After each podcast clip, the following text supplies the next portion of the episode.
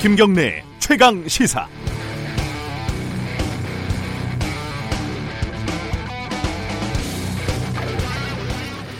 오늘 일본이 우리나라를 화이트리스트에서 배제할 가능성이 매우 큽니다.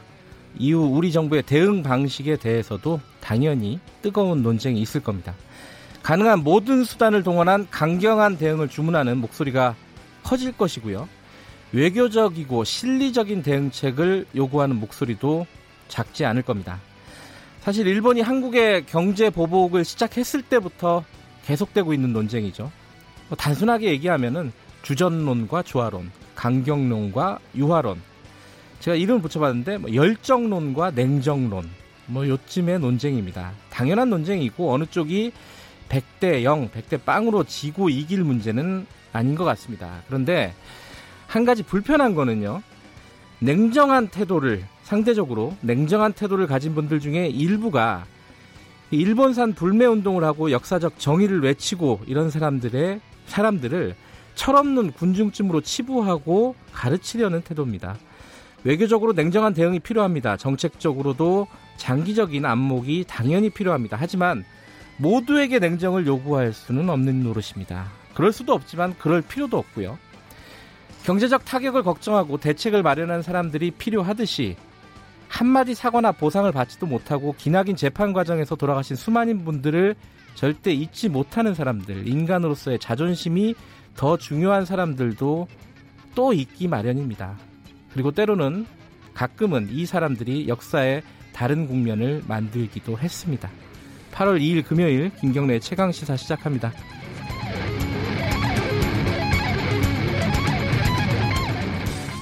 네, 오늘 주요 뉴스 브리핑부터 시작하겠습니다. 고발뉴스 민동기 기자 나와 있습니다. 안녕하세요. 안녕하십니까. 아, 요거 빠뜨렸네요. 우리 유튜브 라이브 하고 있습니다. 김경래 최강 시사는 유튜브 라이브 하고 있으니까 많이들 와서 봐주시고요. 문자 참여 가능합니다. 샵 9730이고 짧은 문자는 50원, 긴 문자는 100원. 스마트폰 애플리케이션 콩 이용하시면 무료입니다. 오늘 일본 소식 중심으로 좀 알아볼 건데 먼저 새벽에 북한이 또 뭐 발사체를 쐈어요. 미상의 발사체들을 또 발사했습니다. 아직은 미상이죠. 그렇습니다. 네. 합동참모본부가 밝힌 내용인데요. 북한이 오늘 새벽 오전 2시 59분 그리고 3시 23분경 함경남도 영흥 일대에서 동해상으로 미상의 단거리 발사체를 두 번 발사했다고 밝혔습니다. 일단 뭐 그 이 발사체가 미사일인지 아니면 방사포인지는 아직 최종 확인이 되지 네. 않고 있는 그런 상황입니다. 알겠습니다. 이건 뭐 조금 더 지켜봐야 될 일인 것 같고요. 근데 8일 동안에 세 번을 쏜 거잖아요. 요즘 많이 쏩니다. 예. 이게 참 왜 이런지 잘 모르겠네요. 여러 가지 해석들은 나오고 있지만요. 그렇습니다. 자, 그럼 다음 차제 좀 짚어보고요. 오늘은 일본 소식 좀 알아보겠습니다. 한일 외교장관 회담은 결국은 아무 성과가 없었습니다. 네, 태국 방콕에서 한일 외교장관이 만났는데 접점을 찾지는 못했습니다. 네. 55분 동안 진행이 됐다고 하는데요. 강경화 외교부 장관이 화이트리스트 제외 절차 중단 등을 요구를 했는데 고노 일본 외무상은 정당한 조치라고 반박을 했습니다. 강경화 장관이 한일 군사 정보 보호 협정 파기 가능성까지 거론을 했습니다. 지소미아요. 그렇습니다. 일본이 오늘 오전 가기에서 한국을 화이트리스트에서 배제할 가능성이 굉장히 높은 그런 상황인데요. 때문에 오늘 오후에 한미일 외교장관 회담이 예정이 되어 있거든요. 예. 네. 미국이 중재를 하더라도 어, 얼마나 역할을 할지에 대해서는 좀 의문부호가 찍히고 있습니다. 이렇게 되면은 그러니까 화이트리스트에서 우리가 배제되는 결정이 내려지면은 우리 정부는 지금 어떻게 어, 절차를 밟을 예정입니까? 결정이 내려지게 되면 바로 임시 국무회의를 여는 방안을 청와대가 검토를 하고 네. 있습니다. 정부 입장하고 산업계 피해를 최소화하기 위한 그런 대응 방향이 논의가 될 것으로 보이는데요. 네. 문재인 대통령이 화이트리스트 배제와 관련한 메시지를 낼 가능성도 있습니다. 음, 다만 이 형태가 대국민 담화가 될지 아니면 청와대 수석 보좌관 회의 발언이 될지에 대해서는 아직 결정이 된 적이 없습니다. 국무회의 모두 발언이 될 수도 있고요. 그렇습니다. 그죠? 예. 아, 정부가 오는 4일 고위당정청 회의를 열고 중장기적 대책을 포함한 종합 대책을 발표할 예정입니다. 아, 지금 어제까지 이 한국의 국회의원들이 이제 방일을 했었는데 네. 어, 한마디로 말해서 요게 기사에서 제일 많이 나왔더라고요. 우리가 거지냐. 어떤 일이 있었던 거죠? 정리 좀 해볼까요? 일본 자민당 2인자로 꼽히는 니카이 간사장 있거든요. 예. 지난달 31일에 만나기로 했는데 우리 국회의원들이 태자를 맞았습니다. 네. 근데 어제 또 이제 일방적으로 만남이 취소가 됐거든요. 네. 외교적인 결례라면서 어, 불쾌함을 감추지 않고 있는 그런 상황인데요. 네. 더불어민주당 강창일 의원은 아베 총리의 의중이 반영이 됐고 자민당에 함구령을 내렸다고 생각한다 이런 얘기를 했습니다. 그러니까 니카이 간사장이 자민당의 2인자이면서 동시에 또 지한파이기도 한데 네. 2인자를 누를 수 있는 사람은 결국 아베 총리밖에 없다는 그런 음. 얘기인데요. 네. 일각에서는 현재 그 일본이 개각식이거든요. 네. 근데 일본은 파벌 정치가 굉장히 중요한데 니카이 간사장이 자신들의 개파 의원들 자리를 좀 챙겨줘야 하기 때문에 아베 총리 눈치를 보고 있는 것 아니냐라는 분석도 나오고 있습니다. 어, 일본에 직접 다녀온 김진표 의원이 2부에서 어, 출연할 예정입니다. 어, 좀 자세한 내용을 좀 여쭤볼 여쭤보겠습니다. 오늘 뉴스 브리핑은 일본 소식으로 좀 정리하죠. 오늘 여기까지 뉴스 브리핑 진행하겠습니다.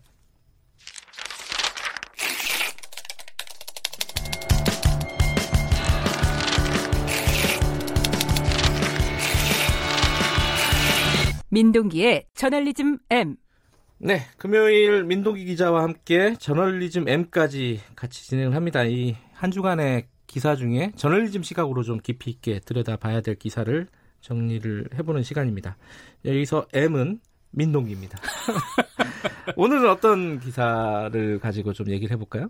홍보 기사와 이 지면 거래에 대해서 얘기를 한번 해보고자 합니다. 이거는 뭐 사실 오래된 악습이라고 할까요? 그렇습니다. 뭐 그런 건데 어떤 사례가 있었죠? 점점 심해지고 있는 것 같아가지고요. 예, 하나님의 교회라는 그런 이 종교, 유명한 교회죠. 종교 단체가 있습니다. 네. 근데 이 하나님의 교회하고 동아일보 출판국 사이의 거래 내역을 미디어오늘이 입수했거든요. 아하.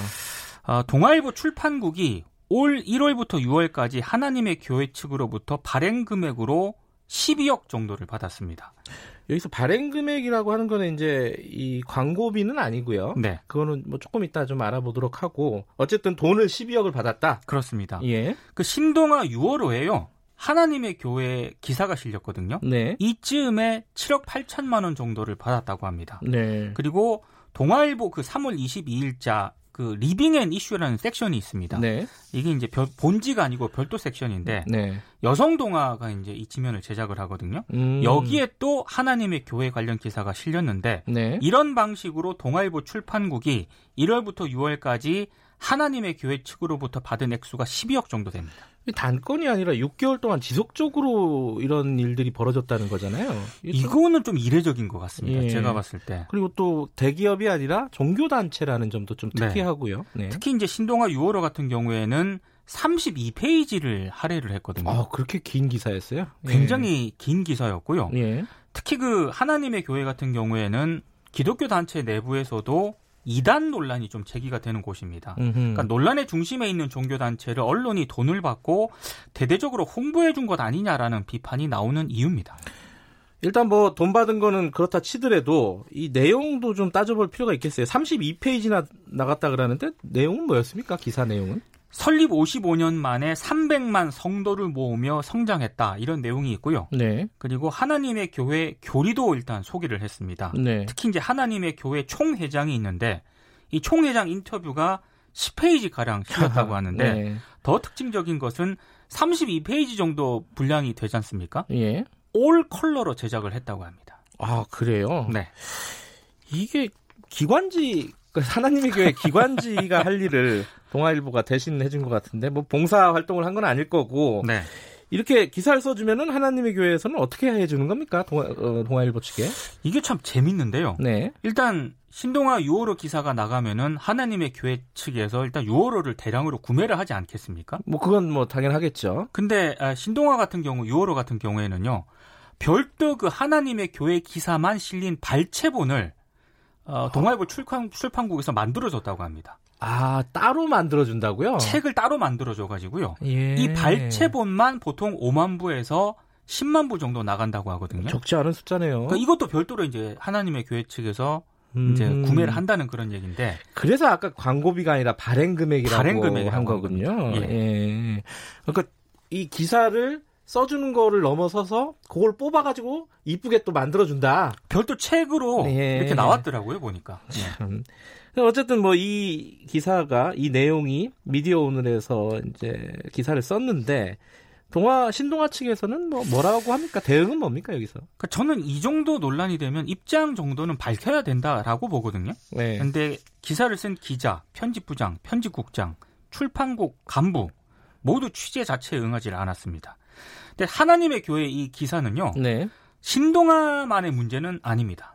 아 그래요? 그럼 어디 뭐 다른 언론사들도 비슷한 일을 했습니까? 최근에는 그 경인일보가 또 하나님의 교회 특집 기사를 썼고요. 아 같은 하나님의 교회요? 그렇습니다. 예. 그리고 중앙일보 같은 경우에는 2017년 4월 26일 별도 섹션에 역시 하나님의 교회 헌혈 구호 활동을 한 면에 걸쳐서 실었습니다. 음흠. 그리고 중앙 선데이가 있거든요. 네. 중앙일보 계열사인데 지난 3월 9일 역시 하나님의 교회 관련 기사를 두 면에 걸쳐서 실었고요. 월간 중앙 있지 않습니까? 네. 2017년 12월호에 하나님의 교회를 아예 커버 스토리로 또 기획을 해서 기획 기사를 또 싣기도 했습니다. 그렇게 어 이- 이게 이게 그- 뭐 하나님의 교회 교 신도라든가 네. 아니면 뭐 기독교에 관심 있는 사람들은 뭐 읽을 만한 기사일 수도 있겠지만 일반 보통 사람들한테는 뭐 별로 관심 없는 기사일 텐데요, 그죠? 그런데다가 예. 아, 최근에 이 증상을 현상을 좀 주의 깊게 보는 게요. 증상도 좀 적절한 표현인 것 같네요. 예. 기업, 공기업, 공공기관, 예. 정부기관으로부터 협찬금이나 돈 받고 그 홍보 기사 써준 사례는 굉장히 많았거든요. 예. 근데 최근 들어서는 여기를 뛰어넘어서 지금 종교단체 홍보 기사도 써주고요. 예. 종교단체 말고도 있습니다. 씨 말고 또 어떤 곳이죠? 그 사랑의 열매라고 알죠, 사, 알죠. 사회복지 공동 모금회 있지 예, 않습니까? 예. 이 사회복지 공동 모금회가 2014년 이후에 언론사들과 협찬 기사 진행 현황 자료 예. 요걸 또 미디어오늘이 입수해서 보도를 한 적이 있거든요. 음, 근데 여기 보면은 조선일보가 공동 모금회와 해마다 아너 소사이어티 협찬 기사 계약을 맺습니다. 네. 이 아너 소사이어티가 뭐냐면은 모금회에 1억 이상을 기부했거나 5년 이내에 1억 이상 기부를 약정한 네. 개인 고액 기부자들 모임을 말합니다. 음흠. 근데 이 조선일보가 해마다 기획 보도 횟수라든가 협찬액이 일정하진 않습니다만 네. 관행적으로 한 다섯 번에서 일곱 번 정도 지면에 협찬 기사를 실었고요. 어, 해마다 한 1억에서 1억 5천만 원 정도를 집행해 왔다는 게 공동 모금회 관계자들의 설명입니다. 이거는 뭐 기부를 좀 열심히 하자라는 차원에서 기사를 쓸 수는 있다고 봐요. 쓸 네. 수는 있는데 어, 돈 받고 썼다 이거네요 한마디로. 그러니까 예. 돈을 받고 썼으면은요. 예. 어떤 뭐 기관의 협찬이다 이걸 밝히 밝혀야 되는 거 아니겠습니까? 밝히는 게 원래 기본적인 언론 윤리죠. 근데 조선일보는 이 독자들에게 이걸 안 밝혔습니다. 그래요? 지난해 12월부터 올해 1월까지 다섯 차례 아너 소사이어티 협찬 기사를 내보냈는데 네. 지면에 이거 고지하지 않았고요. 좀 이상한 대목은 2016년 이른바 김영란법이 시행된 이후에 2017년까지는 기사 말미에 사회복지공동모금회 협찬이라고 고지를 했거든요. 네. 근데 지난해에는 이걸 명확히 밝히지 않았습니다. 근데 저는 개인적으로요. 예. 언론사가 모금 기관과 관련한 기사 있지 않습니까? 예. 이것까지 협찬비를 받고 기사를 써야 하는지 좀 의문입니다. 이거 감시 대상이거든요. 그렇죠.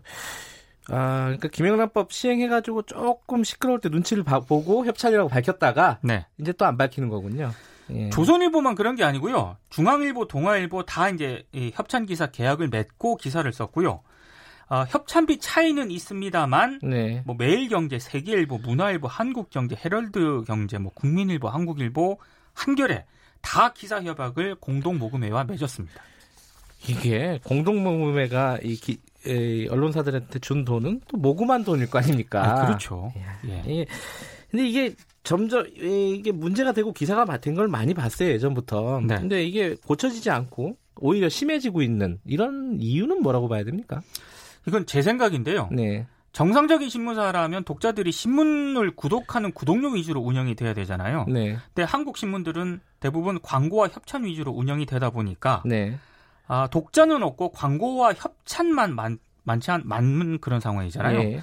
그러다 보니까 이들의 요구에 따라줘야 되는 그런 상황입니다. 음, 심지어 홍보기사 대응업체까지 굉장히 많은 그런 상황인데 기사 크기 정해놓고 이 정도 크기면 2천만 원, 할인가는 1,200만 원 이런 협찬 내역서가 공개가 되기도 했습니다. 그러니까 기사로 승부를 하는 게 아니라 장사를 하는 거죠. 그죠? 이건 명백하게 장사라고 봐도 과언이 아닙니다. 이게 뭐 어떻게 뭐 대안이 있습니까? 대책? 대책이라고 할까요? 뭐 과태료를 부과한다거나 이런 방법이 있긴 한데요. 예. 지난 2009년에 신문법이 개정이 되면서 이 과태료 조항이 폐지가 됐습니다. 네. 19대 20대 국회 때 이걸 시도를 하려고 했었는데 신문협회가 워낙 강하게 반대를 하고 있기 때문에 역시 쉽지가 않은 그런 상황인데요. 더 좀 심각한 거는요. 언론사 내부에서 좀 우려의 목소리가 나와야 되지 않습니까? 예. 근데 신문사 어려운데 뭐 이 정도는 용인하고 가야 되는 것 아니냐라는 그 분위기가 더 팽배하더라고요. 이게 가장 큰 문제인 것 같습니다. 저도 이 비슷한 걸 취재한 적이 있는데 당시 조선일보였어요. 네. 그러니까 돈 받고 기사 써준 거였는데 그쪽의 인터뷰가 굉장히 어, 신선했습니다. 뭐라고 했냐면 내용이 좋은데 뭐가 문제냐? 어, 돈 받은 게 뭐가 문제냐? 뭐 이런 네. 식이죠. 그렇습니다. 알겠습니다. 이거 망하는 지름길입니다. 언론 전체가. 네. 오늘 여기까지 듣겠습니다. 고맙습니다. 고맙습니다. 저널리즘 M 고발뉴스 민동기 기자였습니다. 김경래 최강 시사 듣고 계신 지금 시각은 7시 40분입니다. 계곡을 따라 쭉 뻗은 산길. 해발 973m에 오르니까 뜻밖의 공간에 이렇게 좋은 아침 시사 프로가 있네요. 도시에서 18년째 탐사보도에만 몰두해온 경래 씨. 이곳에서 맑고 명랑한 시사를 꿈꿉니다. 지금 여러분은 어떤 시사 프로를 원하세요? 도심 속 휴양림 같은 시사. KBS 일라디오 김경래의 최강 시사. 네, 김경래의 최강 시사 듣고 계시고요. 아, 오늘은요.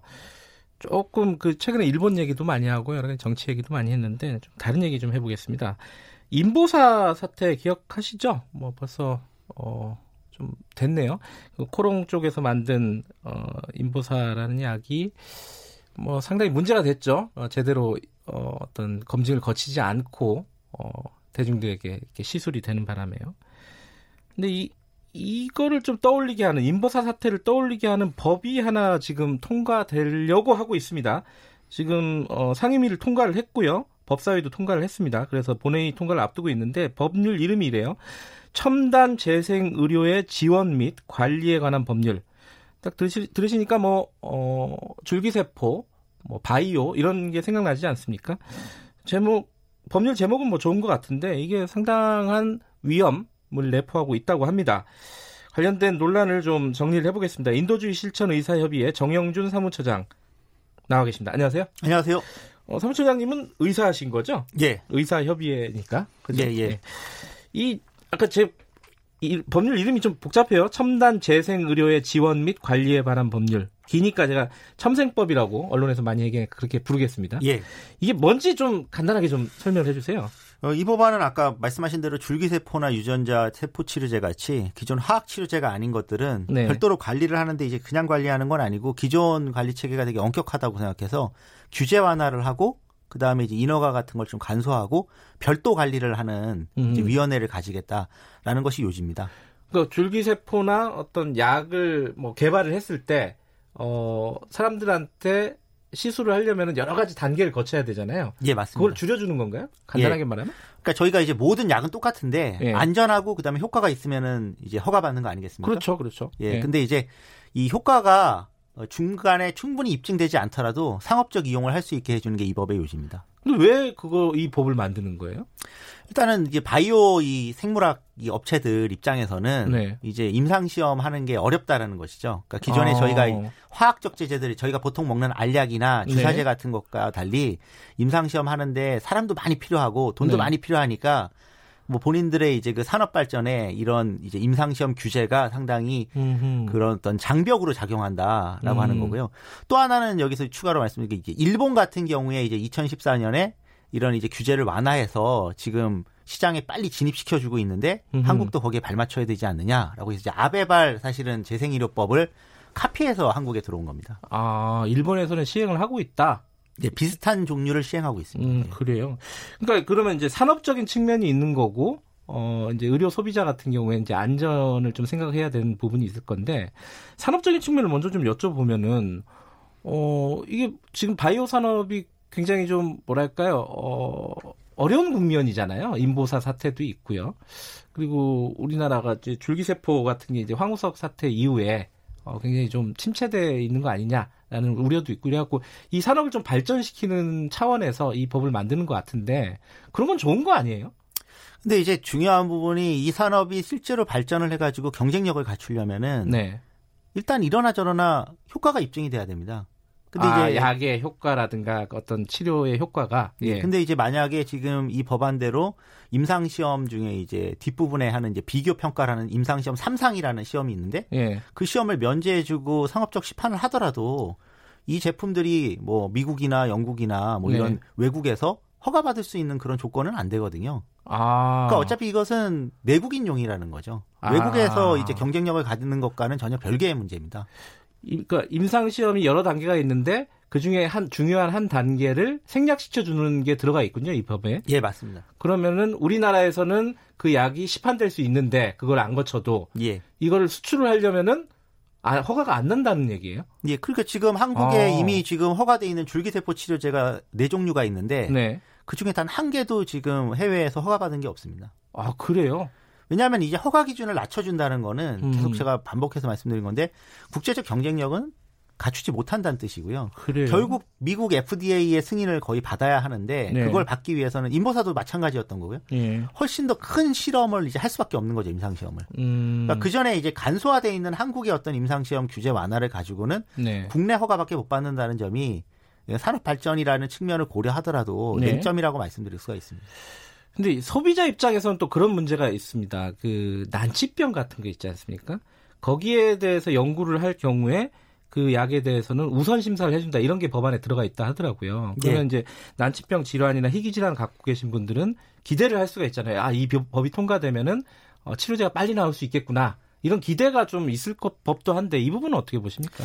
일단 이제 여기서 저희가 혼재돼서 이해하면 안 되는 게요. 예. 지금 그런 치료제들을 연구 과제로는 다 할 수가 있습니다. 예. 이제 상업적으로 이용하려면은 충분히 이제 효과가 입증이 돼야 된다는 거죠. 음흠. 그러니까 이제 상업적으로 빨리 진행하지 못하기 때문에 환자들이 이제 그런 약제들을 못 쓰게 된다는 뜻이거든요. 그렇죠. 예.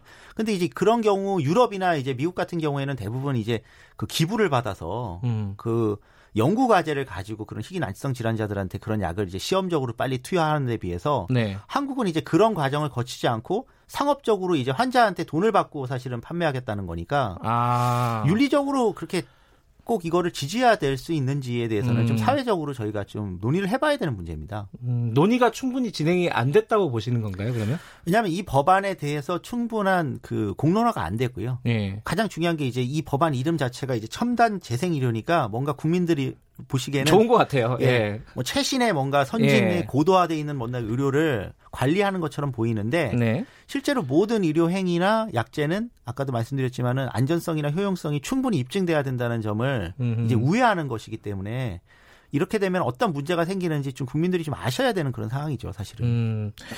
그런데 지금 그 여야가 합의해 가지고 상임위를 통과시켰고 본회의만 앞두고 있지 않습니까? 그리고 예, 어제 맞습니다. 이게 사실 본회의가 열렸으면 통과될 가능성이 되게 높았어요. 아, 뭐 본회의가 열리면 이번에 통과되겠죠 아무래도. 근데 어제 바이오 주가가 막 급등을 했단 말이죠. 그러니까 여야 정치권에서도 뭐 대략 한 목소리로 이 법을 찬성하고 있고 산업계에서도 반기고 있는 분위기예요. 주가를 보면은 그러면은 어 이게 뭐 산업적으로는 그래도 조금 뭐랄까 좋은 법이 아닌가 이 산업을 육성시키는데 바이오 산업을 그렇게 볼 여지도 있는 거 아닌가요? 그러니까 이제 기존에는 어 이제 그런 어떤 연구나 임상을 하는 데 있어서 기업이 처음에 돈을 많이 들여 가지고 네. 이제 투자를 해야 되는 것을 사실 빨리 출시를 할 수 있게 생략해 줘서 음. 그런 이 기업 부담을 줄여주는 거는 분명히 맞고요. 네. 근데 다만 이제 아까도 말씀드렸지만 그렇게 해서 이제 주가가 상승하고 네. 그다음에 뭐 이제 코스닥의 바이오 헬스 쪽 이제 지분이 늘어난다고 해서 네. 그 부분이 이후에 꼭 실질적인 어떤 국가의 경제 발전에 도움이 되는지는 네. 두 가지는 약간 별개의 문제입니다. 그러니까 효과가 불분명한 부분들에 대해서 이렇게 주가가 상승하는 부분은 사실은 좀 투기적인 요소가 훨씬 아하. 크게 되거든요. 예. 특히나 임상시험 3상 같은 경우에 진입을 했을 때 대부분의 그런 화학적 약제까지 다 포함을 했을 때 성공률이 한 20% 정도가 안 됩니다. 음흠. 그렇게 되면 이제 지금 그 부분을 생략해 줬다고 했을 때는 네. 주가가 상승한 다섯 개 기업에서 지금 어, 시행 중인 파이프라인에 어떤 테스트 되고 있는 이런 바이오 약제들 중에 다섯 개 중에 네 개는 사실상은 부도난다는 뜻이거든요. 아. 지금 인보사 사태에서도 비슷한 상황이었던 거죠. 코롱 예. 생명과학이 사실은 그 지금 시판까지 거의 갔던 게 인보사 하나밖에 없는 거고 나머지는 거의 임상시험 뭐 일상도 못 하고 있었던 상황에서 음흠. 이제 여기서 이제 이 문제점이 발견되자마자 기업 주가가 폭락하지 않았습니까? 예. 그러니까 마찬가지로 지금 다른 바이오 헬스 업체들도 약을 많이 갖고 있는 게 아니라 이쪽은 되게 벤처 회사들처럼 몇몇 가지 바이오 약품에 대해서 지금 임상 시험 중인 경우가 많습니다. 음흠. 당연히 이 법이 통과되게 되면은 이제 시판을 그냥 갈 수 있는데 네. 그렇게 됐을 때 이 회사들이 지금 갖고 있는 가치가 유지될지는 별도의 문제입니다. 그리고 사실 이제 바이오 시장이 그러니까 우리나라 시장만으로 어 그 어떤 신약을 개발했을 때그 기업이 어 먹고 살 수 있느냐는 또 다른 문제잖아요. 수출이 돼야 될 텐데 아, 물론 그 부분은 어, 굉장히 희박하다 가능성이 지금으로서는 이런 말씀이신 거고요. 그 인보사를 보더라도 인보사의 그 어떤 제재를 예. 어, 일본의 이제 그 미쓰비시 다나베라고 하는 제약회사랑 예. 2017년에 이제 수출 계약해서 한 4천억인가를 계약했지만 사실은 그 부분이 다 이제 취소가 돼서 날아왔고 예. 그 당시에 날아온 겁니다. 그것도 지금 밝혀지고 나서 날아온 것도 아니고 예. 마찬가지로 지금 이렇게 규제 완화된 상황에서 어떻게 출시되는 약품들에 대해서 음흠. 미국이나 유럽의 이제 유명한 다국적 제약회사에서 사실은 그걸 사게 될 거라고는 거의 볼 수가 없고요. 만약에 그, 그런 이제 효과가 있고 입증이 되는 약품이 나오더라도 그 사이에 사실 저희 국민들이 그러면은 그 임상시험 시용 비용을 실제로 호주머니에서 댄 셈이거든요. 그러니까 기업 입장에서만 아주 좋은 그런 법안이지 국민들은 사실 어떻게 보면 마루타가 되는 게 아니냐 이런 음. 우려를 저희는 할 수밖에 없죠. 국민들이 호주머니에서 돈이 나온 거이기도 하고 마루타처럼 어떤 임상 실험의 대상이 되는 거기도 하고 그러네요. 예. 음. 근데 아까 그 말씀 잠깐 하셨어요. 일본은 이미 비슷한 어떤 법이 시행 중이다. 그래갖고 뭐 기억하실 겁니다. 그 줄기세포 시술을 받으러 예컨대 뭐 지난 정부에 김지춘 비서실장이 일본에 갔다 오고 막 이런 것들을 우리가 본 적이 있잖아요. 예, 예. 그래서 일본은 이렇게 그래도 어, 열어놓고 시장을 열어놓고 빨리빨리 육성을 하는데 우리는 좀 뒤처지는 거 아니냐 이런 생각을 가질 수도 있단 말이죠. 이건 어떻게 봐야 되죠? 일단 일본의 의료제도를 좀 알아야 되는데 예. 일본에서 이제 2014년에 아베 정부가 재생의료법을 한 것 중에 하나는 이제 이 산업 증진 측면도 일본이 있었지만은 네. 2010년에 이제 한국에서 송출돼서 일본에 가서 이제 시술 받은 환자 두 명이 사망한 사고가 있었습니다. 사망이요? 예. 예. 그 일본은 이제 예전부터 건강 일본 건강보험이 이제 계약제입니다. 한국처럼 당연지 정제가 아니고 약간 예. 어려운 이야기인데요.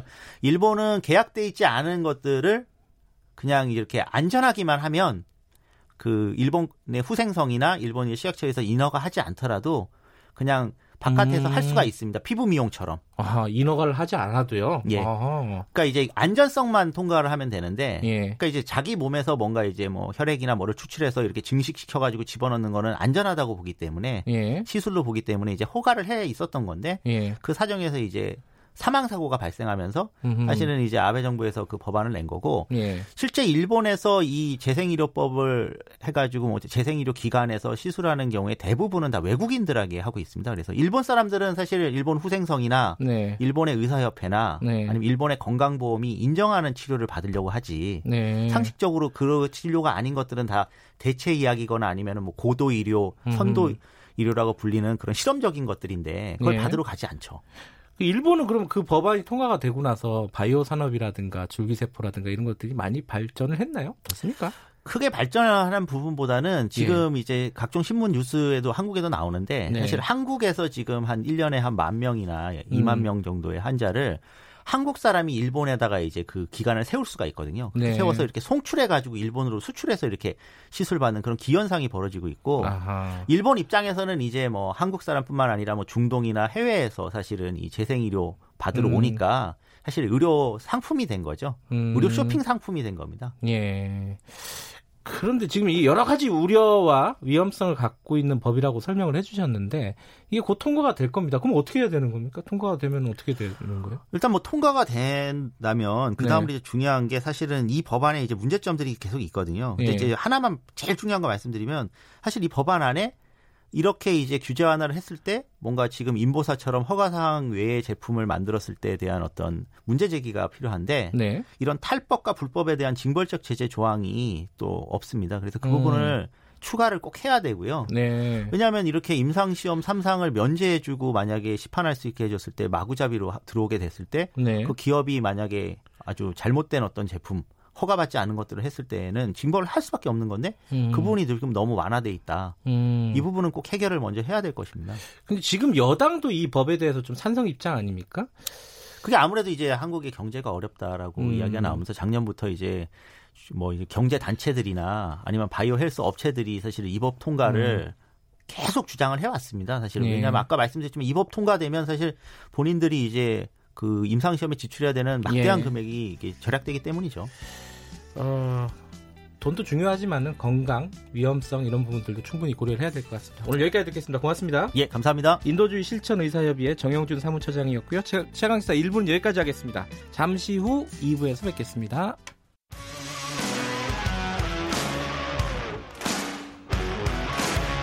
뉴스타파 기자 김경래 최강 시사.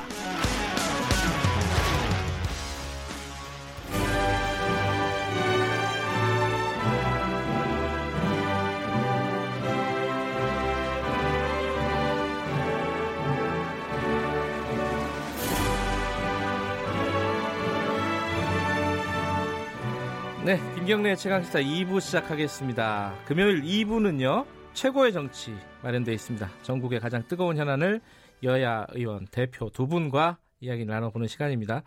오늘도 두 분 나와주셨습니다. 더불어민주당 김진표 의원님 안녕하세요. 네, 안녕하세요. 예, 자유한국당 김영우 의원님 안녕하세요. 네, 반갑습니다. 어, 지난주에 제가 어, 피치 못할 사정으로 휴가로 자리를 잠깐 비우는 사이에 두 분이 진행을 하루씩 해주셨습니다. 감사드립니다. 네, 안 오시면 저희가 계속 하려고 그랬는데 네. 빨리 오셨네요. 김영우 의원님이 그 진행 욕심이 좀 있으시다. 아, 좀 있어요. 김주표 의원님도 굉장히 화제가 됐어요. 아 그런가요? 주위에서는 말씀 안 하시던가요? 아, 뭐, 평가. 저 계속 계속 직업을 바꿀 생각이 있냐 그런데 아 하는 말이었을 겁니다. 네. 어쨌든 두 분 감사드리고요. 그 어, 오늘은 사실 일본 얘기 중심으로 이야기를 나눌 거고요. 어, 김진표 의원님은 일본에 다녀오셨잖아요. 그렇죠? 예. 예. 일본에서 현지 전화 연결하는 것도 제가 다른 방송에서 봤습니다. 네. 오늘 일본 얘기를 주로 할 텐데 어, 좀 심각한 얘기가 될 것 같습니다. 오늘 이제 상황이 상황이니만큼. 어쨌든 시작하기 전에 요 잠깐 고지해 드릴게요. 김경래 최강 시사는 유튜브 라이브로 함께 하실 수 있고요. 문자 참여 가능합니다. 두 분 의원님께 질문이 있으시면은 샵 9730 짧은 문자 오시면 긴 문자 100원으로 보내 주시면 제가 어, 대신 질문해 드리도록 하겠습니다. 스마트폰 애플리케이션, 스마트폰 애플리케이션 콩 이용하시면 무료고요. 일본 얘기부터 잠깐 김준표 의원님께 여쭤볼게요. 네. 어, 강창일 의원님이죠? 같은 당에? 어, 우리가 거지냐? 이렇게 기자들 앞에서, 어, 얘기를 했습니다. 뭐, 니카이 간사장, 자민당 간사장과 만남이 두 번이나 연기가 되고, 더, 어, 만남을 추진할, 어, 용의가 있으시냐 라고 물어보는 질문에 그렇게 대답을 했습니다. 뭔가 굉장히 좀 감정적으로 격앙된 느낌이었습니다. 어떤, 어, 어떤 상황이었어요, 이게? 뭐, 외교적으로 보면 결례죠. 그런데 음. 이제, 어, 우리 입장에서는 대승적인 차원에서 어, 니카이 간사장 말고도 어, 한일의원연맹의 회장인 그 느카가 의원도 12선의 중진 의원이고 네. 자, 자기 독자적인 계보를 가지고 있는 자민당의 아주 중진이고요. 네. 그리고 이제 자민당 의원들이 상당한 숫자가 포함돼서 모두 10명이 나왔고 저도 개인적으로 소위 니카이파의 핵심 정치인들은 다 만나보고 왔거든요. 네. 그래서 자민당에 대해서 어, 일본의 제2정당 대표는 다 만났고 네. 자민당에 네. 대해서도 우리의 메시지를 충분하게 전했으니까 뭐 저희로서 할 일은 했다고 생각합니다만 예, 자민당의 니카이 간사장이 자꾸 이렇게 피했잖아요. 네. 그 피한 이유가 음, 일본 자민당이 지금 음, 내각과 의회직 그 다음에 당직을 교체하는 시기입니다. 음흠. 오늘 막 오늘도 인사 발표하고 또 일도 하고 이렇게 이렇게 되는 시기여서 어, 모든 중진 의원들이 자기 개파 의원들의 인사에 영향을 미치니까 어, 아베 총리의 방침과 다른 행동, 정치적 행동을 하고 있다라고 인식되는 것에 대한 그런 좀 거북함 이것 때문에 아마 우리를 좀 피한 것 같은데 네. 그렇더라도 외교적으로 만나서 충, 고 자기 소신을 분명히 얘기하는 게 옳은 얘기인데 좀 서운한 건 사실이죠. 그 자유한국당 음. 의원님들도 몇 분 가셨어요. 네. 어, 김영 의원님은 어떻게 보셨습니까 이 상황을? 뭐 우리 김진표 의원님께서 말씀하셨듯이 네. 우리 방일단 의원님들은 뭐 최선을 다하신 것 같습니다. 네. 여야를 떠나서 이것은 뭐 국익을 위한 일이니만큼 아, 물론 뭐 니카이 그 자민당 간사장 면담은 아, 성사되지 않았지만 네. 말씀하신 대로 우리의 뜻은 전달이 됐다고 보고요. 뭐 안타깝고 또 화나는 날도 어, 화나는 일도 있었습니다만은 열심히 하셨죠. 근데 어, 일본은 이제 의원 내각제이기 때문에 네. 아마 니카이 간사장이 그 아베의 그 측근이기 때문에 네. 뭐 총리와 그 일본의 그 자민당 아, 집권당은 일심동체죠. 네. 그러니까 아마 아, 니카이 간사장의 그런 그 아, 우리 방일단 면담 회피 이것은 아베 총리의 의중이 담겨 있다고 봐야 됩니다. 음. 그런 면에서는 앞으로 상당히 험난한 길이 예상이 되죠. 그런데 국익을 위해서라면은 이것은 문재인 정부든 아베 총리든 오른손으로 싸우면서도 왼손으로는 악수를 할 수 있어야 됩니다. 예. 예. 그런 면에서 최소한의 외교적인 그 노력을 어, 아베 총리 쪽에서도 했어야 된다 이렇게 봅니다. 근데 음. 이런 것을 너무 노골적으로 속내를 드러낸 게 아닌가라는 차원에서 굉장히 안타깝네요. 김치표 의원님 이게 뭐 이런 사례는 없지 않았어요. 사전에 다 일정을 조율하고 약속을 잡았는데 어, 이렇게 단체로 가, 간 의원 단을 이렇게 바람을 맞추는 아, 경우가 그, 이게 요건은 그것은 아니었습니다.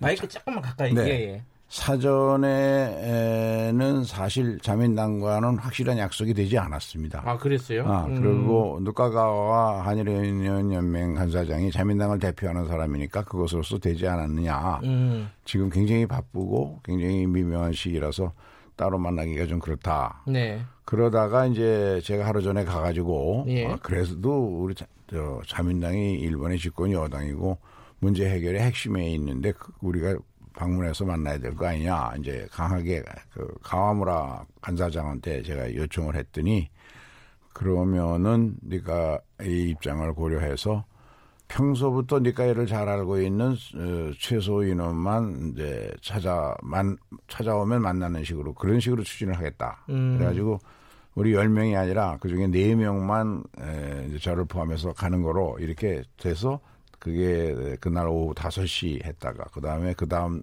5시에 그 뭐 북한 관련 미사일 무슨 회의가 급하게 소집됐다 이래 가지고 네. 그다음 날 11시 반으로 미뤘다가 결국은 안, 이제 안 만나고 온 거죠. 그러니까 이렇게 안 만나 주는 이유가 의도적으로 피하는 이유가 어, 지금은 한국이랑 대화할 생각이 없다. 이거 노골적으로 얘기하는 거 아닙니까?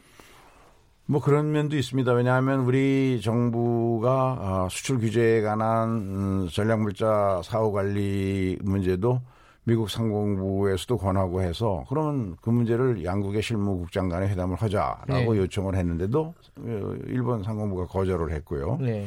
또 지금 우리 정부가 어, 원 플러스 원만 고집하는 게 아니라 네. 어, 어떠한 일본 주장에 대해서도 어, 적극적이고 오픈된 마음으로 논의해서 양국 국민이 에, 만족할 수 있는 그런 합의안 만들 만들 생각이 있다. 네. 이번에 뭐 중재안 요청하면 중재위에 가는 것도 외교적 협상을 해야 중재위에 갈 수 있지 않느냐 네. 하는 식으로 했는데도 아직 협상을 응하지 않고 있습니다.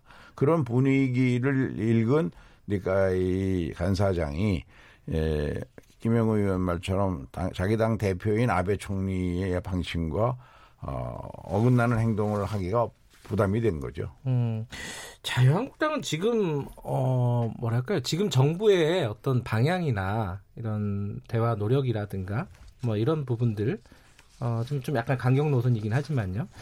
이 자유한국당은 지금 어떻게 입장을 정리하고 계세요? 어, 우리가 뭐 정리한다기보다는 이제 문제를 해결하는 게 중요해요. 네. 일단 원인이 발생됐잖아요. 네. 뭐 길게 봐서는 뭐 우리가 뭐 일제 시대까지 뭐 이야기합니다마는 최근 들어서 이제 문재인 정부 들어서 사실 외교적으로 좀더 어, 대비를 했어야 된다 이렇게 보는 거죠. 지금 네. 좀 만시지탄입니다. 예.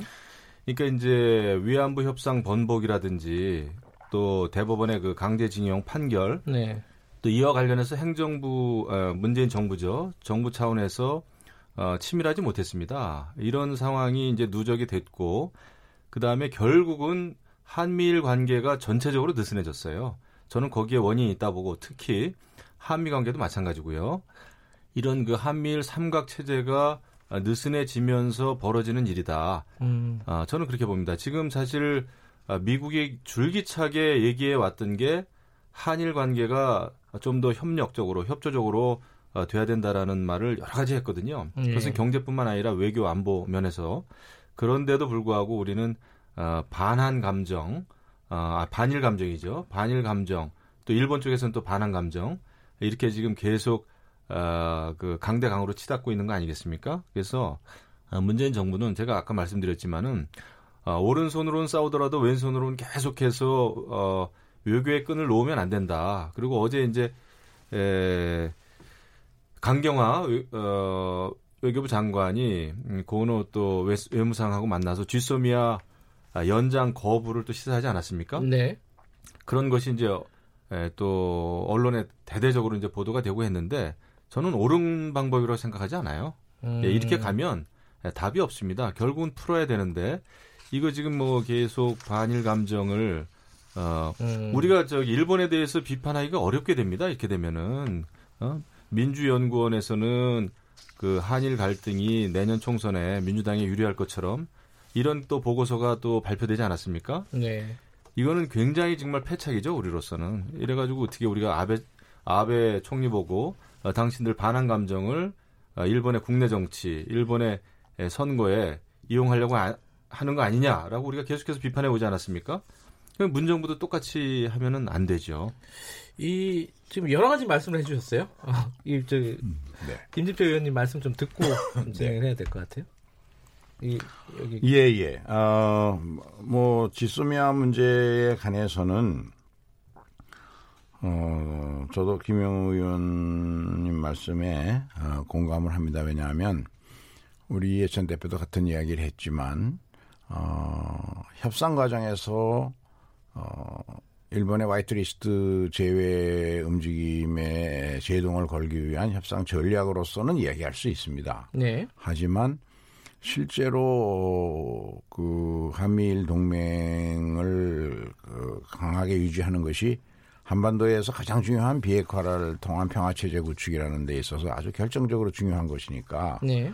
한미일 동맹의 균열을 일으킬서는 안 되겠죠. 그리고 지금 우리가 안보를 위해서 일본으로부터 여러 가지 정보의 도움을 받는 것도 사실이고요. 네. 그런 점에서는 어, 그건 신중을 기해야 할 문제라고 생각하고요. 어, 그 다음에 이제 그, 그 외교 문제를 왕왕 그 국내 정치에 이용하는 것이 일본도 그렇고 우리도 그렇고 어, 있, 있어 왔고 또 있을 수 있는 그런 유혹을 느끼죠. 네. 그런데 그 우리 민주연구원에서 어, 내놓은 그 여론동향 보고서가 유출되면서 네. 갈등을 일으키는데 그 보고서의 그 기조 첫 페이지 이거 세 장짜리 간단한 의견서인데 기조가 이렇게 되어 있습니다. 최근 한일 갈등에 관한 대응은 총선에 강한 영향을 미칠 것입니다. 역사 문제와 경제 문제를 분리한 원칙적인 대응이 중요하다. 그리고 그 내용 보면 자유한국당에 대한 친일 비판 이거 지지층 결집 효과는 있을지 몰라도 지지층 확대 효과는 크지 않을 것으로 판단된다. 이것이 주류입니다. 네. 그리고 이제 여론조사 여러 가지 문항 중에 한 문항에다가 아, 총선에 미칠 영향을 물어봤더니 원칙적인 대응을 선호하는 여론에 비추어 볼 때 총선 영향은 긍정적일 것이다. 이런, 음. 이런 정도의 이야기가 있는데 이게 이제 자유한국당 입장에서는 신경이 거슬리고 또 이것을 지금 정쟁의 수단으로 쓰는, 쓰, 쓰고 있는데 사실은 좀 어, 침소봉대한 감이 있다 하는 생각이고요. 음. 네. 그래서 그래도 이건 중요한 거고 이거는 특히 자유한국당을 위해서가 아니라 어, 우리가 아베 총리가 어, 참여연 선거에 여러 가지 다른 불리한 쟁점을 재우기 위한 수단으로 이걸 썼다고 비판해 오지 않았습니까? 네. 그런 점에서도 이런 식의 이런 시기적으로 좋지 않죠. 음. 네, 그래서 민주연구원에서 어, 어 저, 철저히 이 담당자를 징계하고 또 앞으로 재발 방지를 해서 경고하겠다고 그랬고 또 당에서도 어, 최고위에서 예천 대표가 주의를 강하게 주고 경고를 했고 민주연구원서 사과를 했고 그랬으니까 이제 그거로 일단 마무리돼야 알겠습니다. 예. 예, 뭐 이해찬 당 대표께서 아, 양정철 민주 어, 연구원 원장한테 이제 주의를 예, 줬고요. 주의를 줬죠. 예. 저런 일이 우리 자유한국당에서 일어났으면 저도 정말 가만히 안, 안 있었을 거예요. 아. 아 우리 당내 일이라고 해도 저는 예. 강하게 비판했을 겁니다. 이게 왜냐하면 이게 가져오는 그 파장이 있을 수가 있어요. 국민 정서에도 그렇고 그 다음에 국익에도 도움이 안 됩니다. 아마 이게 정말 민주당 총선에도 도움이 결국은 안 될 거잖아요. 이런 식으로 네. 이게 공표가 되고 이게 모든 의원들이 또 돌려보는 그런 그 이메일로 이게 이제 다 전송이 됐다고 하는데 이런 일이 정말 있어서는 안 된다. 이렇게 아, 생각합니다. 알겠습니다. 여기 약간 여기서 갈무리를 하고요. 저 전체적인 우리 정부의 외교 전략이나 이런 부분 약간 뒷부분으로 미루고 오늘 얘기를 좀 해볼게요. 어, 화이트리스트에서 우리나라 배제될 것 같습니다. 오늘 그죠? 네. 일본 가기에서. 근데 김지표 의원님이 일본에서 어, 이걸 8.15로 좀 미뤄달라라고 요청을 했다는 기사가 났습니다. 네, 제가. 이건 어떤 의미로 얘기하신 거죠? 어, 제가 이제 그 20명에 우리 측 10명, 예. 어, 일본 측 국회의원 10명 해서 20명이 2시간 동안 토론하는 과정에서 네. 어, 수출 규제와 화이트리스트 제외가 어, 경제 보복하고 관계가 없다는 그 누가다 한 일본 측 네. 대표의 이야기 그리고 어, 지난 3년간 수출에 관한 협상을 수출 그 예. 규제 사후 관리에 관한 협상을 양국이 안 했다. 그래서 어 부득이 이런 조치를 한 거다 하는 식의 구차한 일본 설명에 대해서 예. 제가 조목조목 반론을 제기하면서 어이 수출 규제 문제나 어, 화이트리스트 수출 규제 문제는 이미 내려진 일이니까 어, 외교 간에 한일 간은 물론 어느 나라 나라와 나라 사이에 외교적 갈등이 있었을 때 해결하는 해법의 첫 번째 원칙은 현상 동결이다. 더 이상 악화되지 않도록 해야 된다. 음. 그 스탠드 스틸의 원칙에 따라서 딱 동결을 해야 되니까 화이트리스트 세계 아니 지금 세계 품목에 대한 수출 규제는 빨리 실무회담을 통해서 확인해 보자. 과연 우리가 전략물자를 그 소홀하게 예. 관리했는가.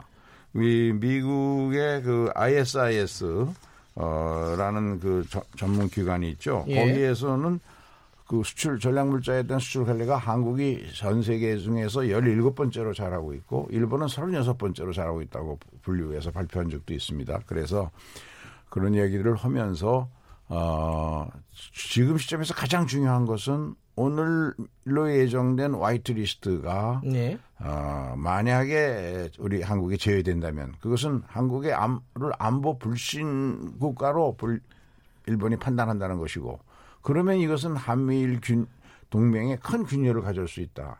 미국도 우려하고 있지 않느냐. 그러니까 이것을 철회하는 게 옳은데 당장 철회가 어렵다면 일단 8.15까지라도 유예를 해라. 왜 8.15를 꺼냈냐면 지금까지 역대 한국 대통령은 8.15 어, 그 대, 저 메시지를 통해서 대일본 또 대북한에 관해서 미래지향적인 어떤 정책을 발표해 왔다. 네. 그래서 한국이 대통령도 그걸 지금 준비하고 있, 을 텐데. 네.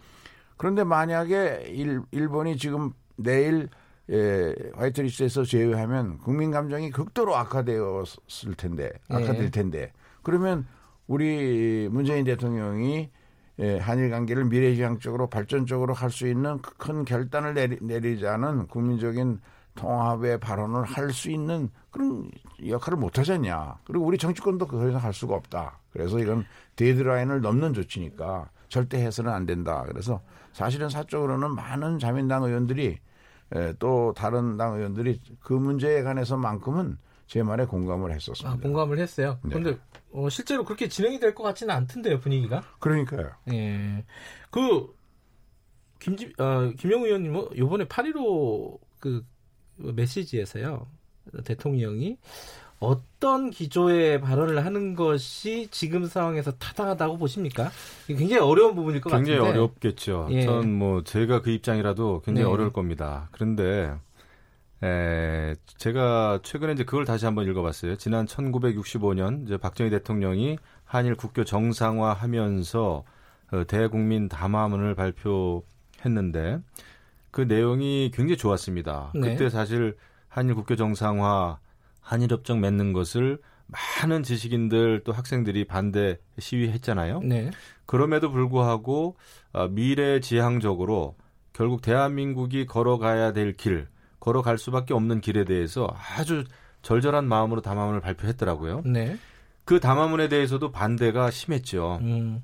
근데 저는 그것이 지도자가 걸어야 될 길이라고 생각을 합니다. 음. 아, 지금 현재 있어서 우리 대한민국 국민들의 반일 감정이 분명히 있죠. 네. 그런데 이 청와대에서 또 정치권에서 이것을 반일 감정을 부추긴다든지 이 반일 감정이 곧 애국이라는 아주 잘못된 네. 이런 그 선동을 해서는 안 된다고 봅니다. 물론 어렵죠. 현실적으로 어, 두 나라 간에 또 국민 간의 자존심이라는 게 다 있죠. 네. 또 과거에 우리가 사실 또 피해 국가였고 네. 그런 걸 우리가 모르는 바는 아니지만 아, 이 자리에서 제가 조금 뭐 문재인 대통령께 호소 드립니다마는 정말 이런 때일수록 어, 국민을 또 국가를 어느 방향으로 이끌어야 될 것인지에 대해서 아마 냉철한 그 심정으로 그 담화문에 음. 담아야 된다고 봅니다. 제가 예, 김준표 의원님 예, 하기에는 어, 우리나라와 일본은 지리적으로 가장 인접한 데다가 경제적으로도 최근에 더 절실하게 느끼듯이 아주 밀접하게 결합되어 있습니다. 네. 어, 우리 경제도 일본 경제도 서로의 도움이 없이는 제대로 굴러가기가 어려울 정도로 밀접하게 결합되어 있거든요. 따라서 숙명적으로 어, 서로 돕고 가야만 에, 우리 세대는 물론 우리 미래 세대들에게도 어, 반드시 아주 양쪽에 윈윈하는 그런 미래지향적 관계가 필수적이죠.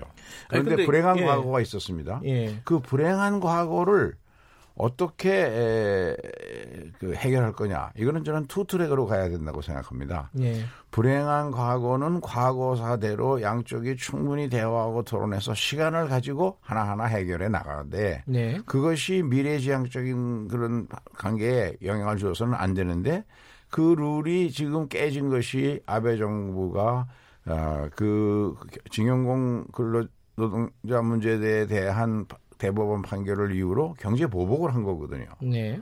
그 어제 일본의 어느 정치인은 저한테 그런 얘기를 하더라고요.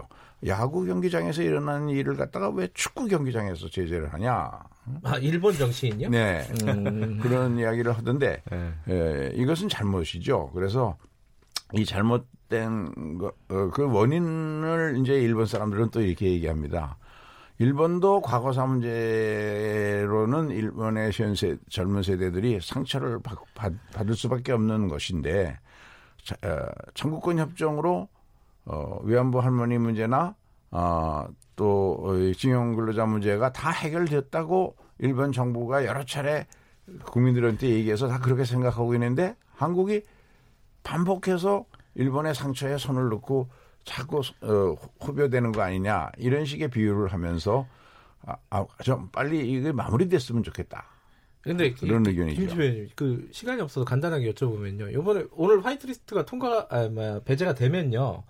어, 8.15 메시지가 말한 이른바 그 미래지향적인 메시지가 될 가능성이 상당히 나, 낮은 거 아닌가요?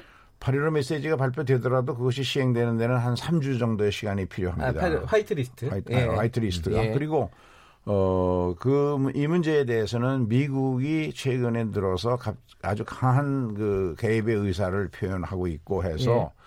저는 양쪽의 외교 당국이 더 어, 진솔하게 빨리 알겠습니다. 협상 테이블에 앉아서 문제를 풀어야 됩니다. 김영호 의원님도 그렇게 생각하세요? 화이트리스트가 통과돼도 좀 유화적인 메시지가 발표돼야 된다고 보세요? 그 쉽진 않겠지만 네. 화이트리스트 그 리스트에서 배제가 되는 것이 한일 관계에 에, 끝이 아닙니다. 알겠습니다. 네, 오늘 여기까지, 여기까지만 네. 듣도록 하겠습니다. 오늘 두 분 감사합니다.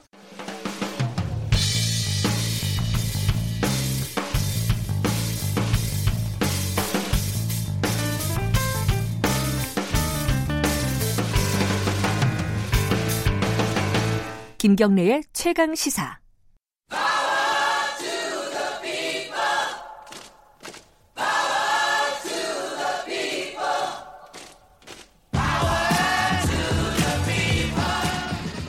네, 김경래 최강 시사 3부 시작하겠습니다. 아, 일본 얘기 관련해서는 오늘 이 상황이 상황이만큼 하실 말씀들이 많으셨던 것 같습니다. 2부를 꽉 채워서 그냥 진행을 했네요. 자, 3부는 금요일 금요일 3부는 지금은 을밀대 시간 마련되어 있습니다. 을의 입장에서 을의 목소리를 통해 함께 사는 세상을 생각하는 시간. 안진걸 민생경제연구소 소장이 막 뛰어왔습니다. 안녕하세요.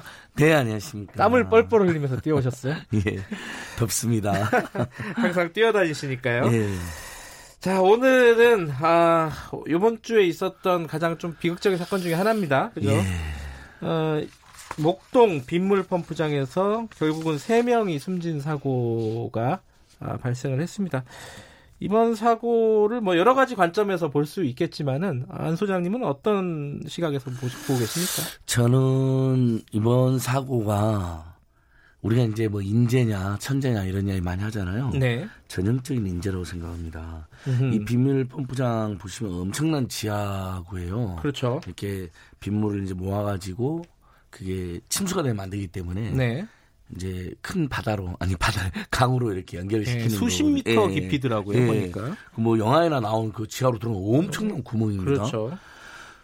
아니 최근에 우리가 어땠습니까? 솔직히 일반 시민도 기상 예보에 취약한 일반 시민들도 날씨 다 확인하고 비가 요즘 엄청 폭염과 폭우가 교차하고 있는 상황이잖아요. 네. 그러면 지난주 우리 최강 시사 라디오에서도 이제 우리 앵커님 휴가하실 때 민계, 우리 민동계 아나운서님, 아니 앵커랑 제가 같이 했을 때 그때도 그랬거든요. 와, 이 폭염과 폭우가 왔다 갔다 하는 와중에 네. 저기 톨게이트 캐노피에서 농성하고 있는 노동자들, 아. 그다음에 삼성전자 그 강남역 사거리에서 네. 고급 농성하고 있는 노동자, 해고 노동자 너무 안쓰럽다. 빨리 해결됐으면 좋겠다. 이야기도 했었거든요. 네. 그리고 더 제가 이, 이번 사고가 인재라고 생각하는 건요. 토요일 날, 지난주 토요일 날 아베규탄 2차 큰 집회가 있었거든요. 네. 어, 1차 집회보다 2차 집회 5천여 명이 넘게 많이 모였어요. 근데 관련 행사가 금요일, 토요일 날 아베규탄 집회가 두 개가 취소됐습니다. 왜 취소가 됐냐? 비 때문에 폭우가 내릴 예정이다라는 아, 예보 때문에요. 일반 예. 시민들도 또 시민단체들도 폭우 가능성이 한 7, 80%만 돼도 취소한 겁니다. 혹시라도 그냥 지상에서 하는 행사인데도 혹시라도 안전사고 생길까봐. 근데 2차 아베규탄 집회는 이제 7시 때리겠는데 마침 폭우가 안 내렸고 우리는 폭우가 내려도 하자는 분들이 5천 명 정도 모인 거거든요. 음. 그러니까 굉장히 많이 모인 거예요. 저는 이제 사람이 많이 모였다 이야기도 중요하지만 지금 우리 국면에서 이제 내일 토요일 날 3차 아베규탄 집회가 있습니다. 아주 크게. 요것도 말씀드리고 싶지만 아니 일반 시민들은 시민단체들도 강우가 예상되는 상황에서 두 개나 행사를 취소함으로써 안전에 네. 혹시라도 문제가 생길까 봐 네. 최선을 자 서울시의 돌발 강우시 하수관로 내부 안전관리 작업 매뉴얼이 있습니다. 우기에는 작업 전 기상청 일규별을 실시간으로 확인해라고 되어 있고요. 네. 강수 확률이 50% 이상이면 작업을 취소해라고 되어 있습니다. 아니 근데 예. 왜 다 이제 폭우가 내릴 거라고 예보가 다 뻔히 내려진 상황에서 왜 무리하게 작업을 강행을 했을까요? 그러니까요. 예를 들면 이 시설이 지금 당장 가동 중이어가지고 네. 이게 뭐 예를 들면 지금 비가 엄청나게 곧 내릴 텐데 이게 예를 들면 뭐가 고장이 나가지고 네. 빨리 뭔가 작업을 안 하면 뭐 그런 거 있잖아요. 영화에 나온 것처럼 이제 이 시설에 뭐 물이 이렇게 불어나가지고 인근에 네. 막 침수가 되고 심 이런 상황이 목동이 막 예, 침수 위험이 있다. 이런, 이런 게 이해가 되는데 거죠. 시범 가동 중인 예. 상태고 시공 중인 상태입니다. 예.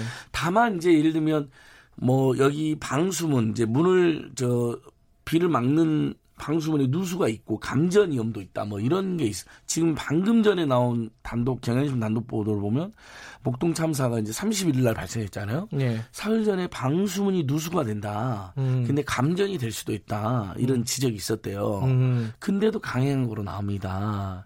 그러니까 근데 이제 다만 이제 우리가 최근에 산재 사고 일단 우리 시청자 청취자들께도 말씀드릴게 정말 너무나 안타깝고 1년에 2천 명 안팎이 지금 산재로 죽고 있습니다. 네. 그래서 저번에도 우리 최강세에서 한번 말씀드렸죠. 소설가 김훈 선생님 오죽하면 예.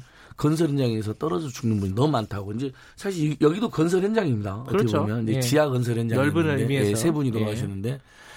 어, 노동자들은 자꾸 떨어져서 죽고 그러나 건물은 위로 올라가고 이유는 위로 올라가고 있다. 음. 누군가 엄청난 탐욕을 부리고 있고 누군가한테 죽고 있다 이렇게 그 화제가 됐잖아요. 이번 사건도 일단 서울시 매뉴얼에 보면 강수항이 50분 작업 취소해야 되고 하늘에 먹구름이 보여도 즉시 철수라고 되어 있어요. 아 그래요? 예? 지하 작업이니까 매뉴얼 이런 사고가 몇번 있었잖아요. 네. 그러니까 일단 박원순 시장이 안전과 관련해서는 이런 유명한 말 남기지 않았습니까? 늑장 대응보다 과잉 대응이 맞다. 음. 그러니까 그 말은 맞잖아요. 사실 좀 과잉이고 오바다 싶어도 사람과 안전에서는 그렇게 해야 되거든요. 근데 이미 이때 어, 이 시설은 수문 개폐를 할 수 있어 해당 매뉴얼 적용 대상이 아니다. 이런 음. 이제 변명이 나와 있고요. 네. 근데 사고 당일 기상청은 서울에 강한 비를 경고했습니다. 아니 일반 시민들도 집회하는 걸 취소했거든요. 그러니까 지상에서 하는 행사임에도 불구하고 혹시라도 누구라도 다칠까봐. 서울시는 어, 예. 그런 매뉴얼을 만들었지만 이거 여기 기업 아닙니까? 여기가 예. 기업이 여기 현대건설이죠. 현대건설. 예, 현대건설이 했는데 이제 들면 현대건설은 나몰라라고 직원 비정규직 직원만 보냈다 그러면 이제 비난 가능성이 더 컸을 텐데 현대건설 직원 한 명도 같이 내려갔습니다. 그렇죠. 협력업체 직원들과 그, 예, 두명 본사 내려갔는데 한 예. 분은 이제 노인분이고 한 분은 또 외국인 노동자입니다. 그러니까 여기서도 우리가 알습니다. 뭐 외국인 노동자 자꾸 뭐 비난하는 사람들 결국 이렇게 위험한 업무도 외국인 노동자가 와서 하고 있는 거거든요. 예. 그러니까 황, 저번에 한교안 대표도 이상한 말했는데 그런 말 하면 안 됩니다. 이렇게 위험한 업무다 우리를 위해서 우리 국민을 위해서 또 돌아가셨잖아요.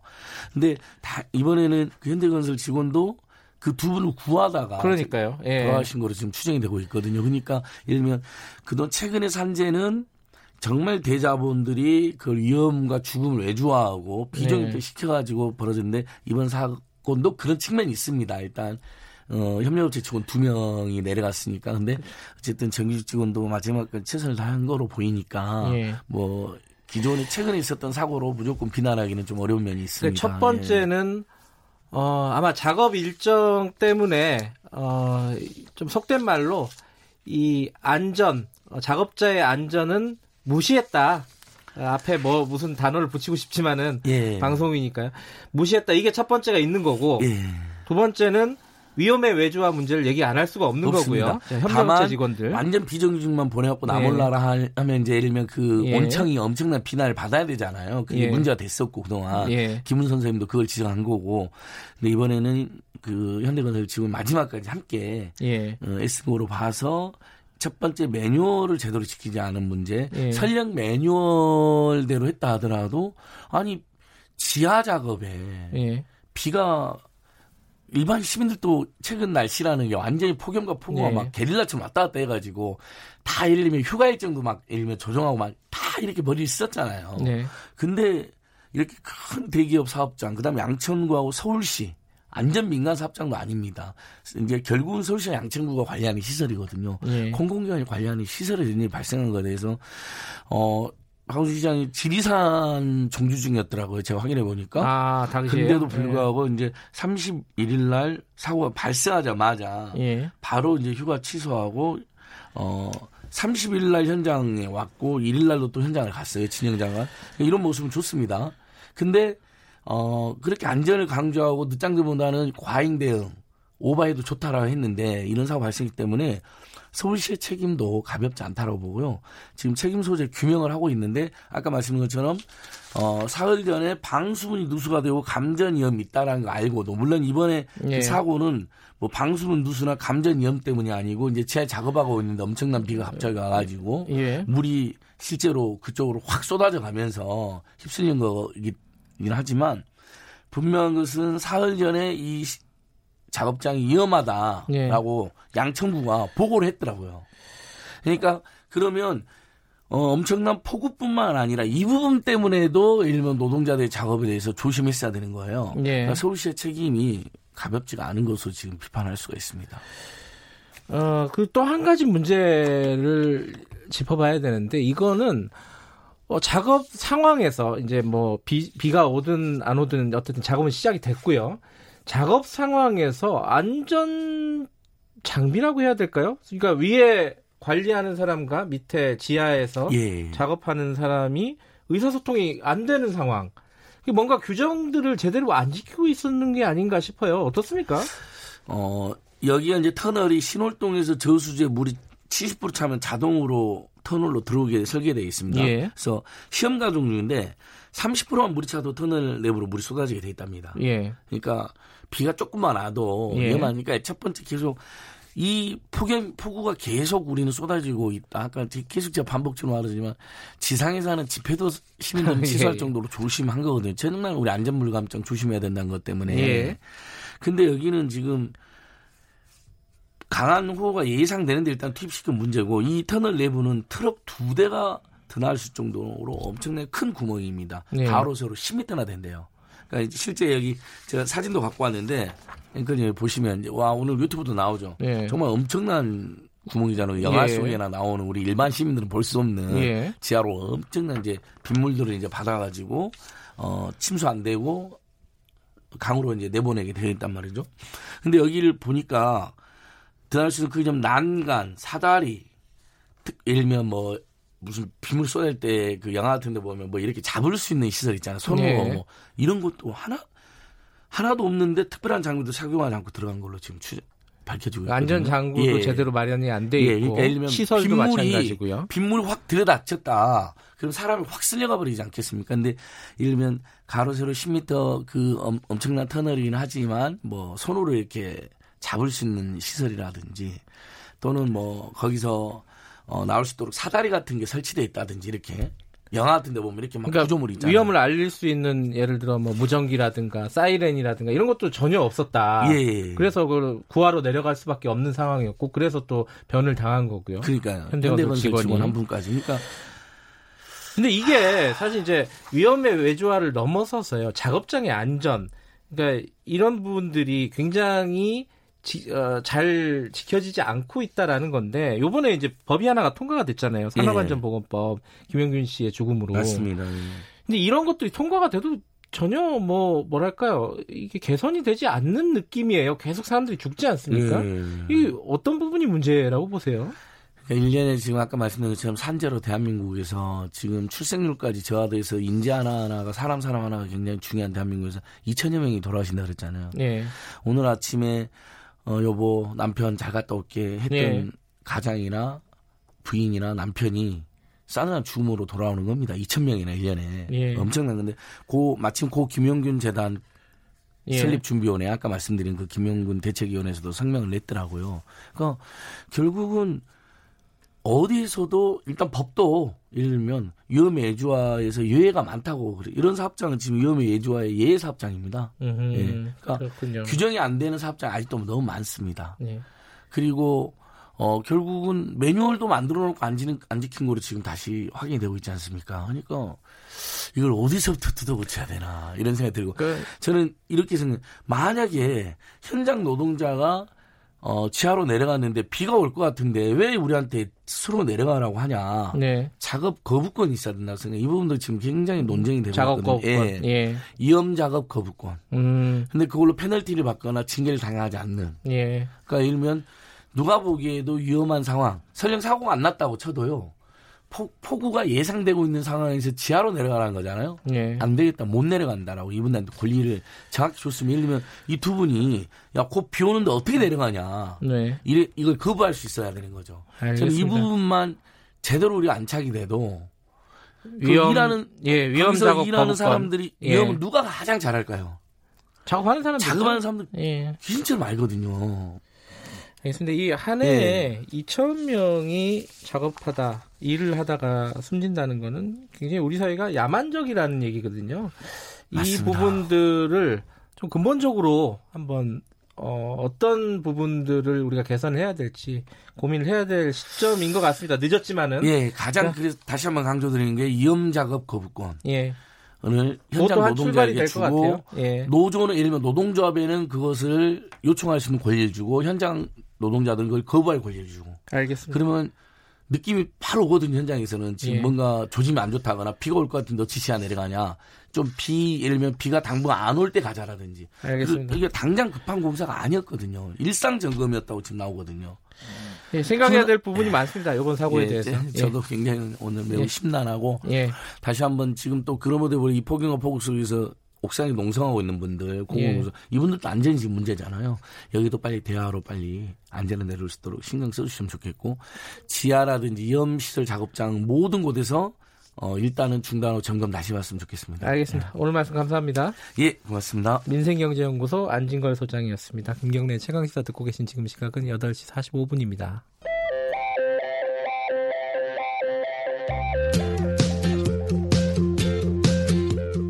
오늘 하루 이슈의 중심 김경래의 최강 시사. 네 김경래 최강 시사 듣고 계십니다. 아, 일본 여행 요새 좀 뭐 가지 말자라는 얘기도 꽤 있었고요. 그리고 실제로 많이 안 간다는 얘기도 있습니다. 뭐 비행기 편도 줄어들고 있다고 하고 일본에서도 관광객이 없다 이런 뉴스들도 나오고 있고요. 이 와중에 일본을 갔다 온 사람이 있습니다. 어, KBS 기자인데요. KBS 김진호 기자가 일본 현지를 관광 때문에 간 건 아니고 어, 떤 분위기인지 한번 좀 현지를 분위기를 좀 파악하러 다녀왔다고 합니다. 실제로 많이 줄었을까요? 아니면 일본 사람들은 또 어떻게 생각할까요? 궁금한 부분들이 있습니다. 김진호 기자 스튜디오에 모셨습니다. 안녕하세요. 안녕하십니까. 어, 언제 출발을 한 거죠, 일본에?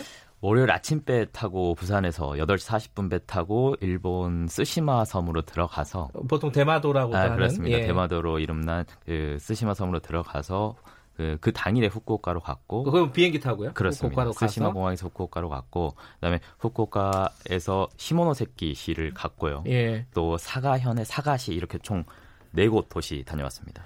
사가현은 어느 쪽이에요? 사가현이요. 예. 후쿠오카에서 서남 쪽인데 음. 아, 바로 붙어 있는 현이라고 보시면 되겠습니다. 그러니까 여기 지금 말씀하신 어, 스시마섬, 후쿠오카, 시모노세키, 사가현 여기가 한국 관광객들이 많이 찾는 곳인가요? 아 그렇습니다. 최근에 좀 그 대도시보다 중소도시 여행이 인기를 끌면서 음. 어, 사가현이라든지 시모노세키 또 거기에 기타 큐슈도 있고 후쿠오카도 있고 그쪽에 큐슈 지방의 어, 관광이 인기를 좀 끌고 있거든요. 아 그래요? 그러면서 어, 대도시보다는 좀 중소도시로 가는 분위기가 좀 있습니다. 대, 제가 스시마 아까 대마도는 그 얘기를 들었어요. 뭐 관광객의 한 90% 넘게 한국인이다. 99%입니다. 아, 99%요? 예, 예. 한국인이다. 이런 얘기 들었는데 여기도 한강 다른데 후쿠오카, 시모노세키, 뭐 사가현 이런 데도 한국 관광객의 비중이 꽤 음, 높나요? 그렇습니다. 어, 한국 이용객이라든지 예. 그 한, 항공 이용객의 비율을 보면 한 절반 정도 외국 관광객 절반이 예, 한국이다 이 정도는 볼 수 있겠습니다. 굉장히 높은 비중을 차지하고 있군요 한국이.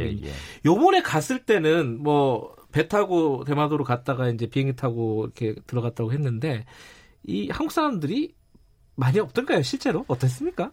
어 조금 지역별로 차이는 있는데 네. 가장 큰 도시였던 후쿠오카는 조금 한국인들이 있지만 나머지 도시들 같은 경우 실제로 한국인들이 많이 줄었습니다. 그래요? 예. 음. 상인들도 만나고 또 한국인 관광객도 만나고 여러 명 만났는데 어 줄었냐고 물어보면 모르겠다는 사람은 있어도 안 줄었다는 사람은 없습니다. 아. 대부분이 줄었다고 또 이야기를 하거든요. 아니 근데 표면적 그러니까 피부에 딱 느끼는 거는 음. 이제 김 기자가 느낄 수 있는 게 배 타고 대마도 갈 때 배에 얼마나 탔는가 그리고 이제 이제 취재하다가 이제 비행장이나 아니면은 이제 뭐라고 그러죠 항구 이런 데서 배가 들어오면은 얼마나 많은 사람들이 내리나 이런 거 보실 거 아니에요. 어땠습니까? 숫자로 좀 말씀을 먼저 드리면은 네.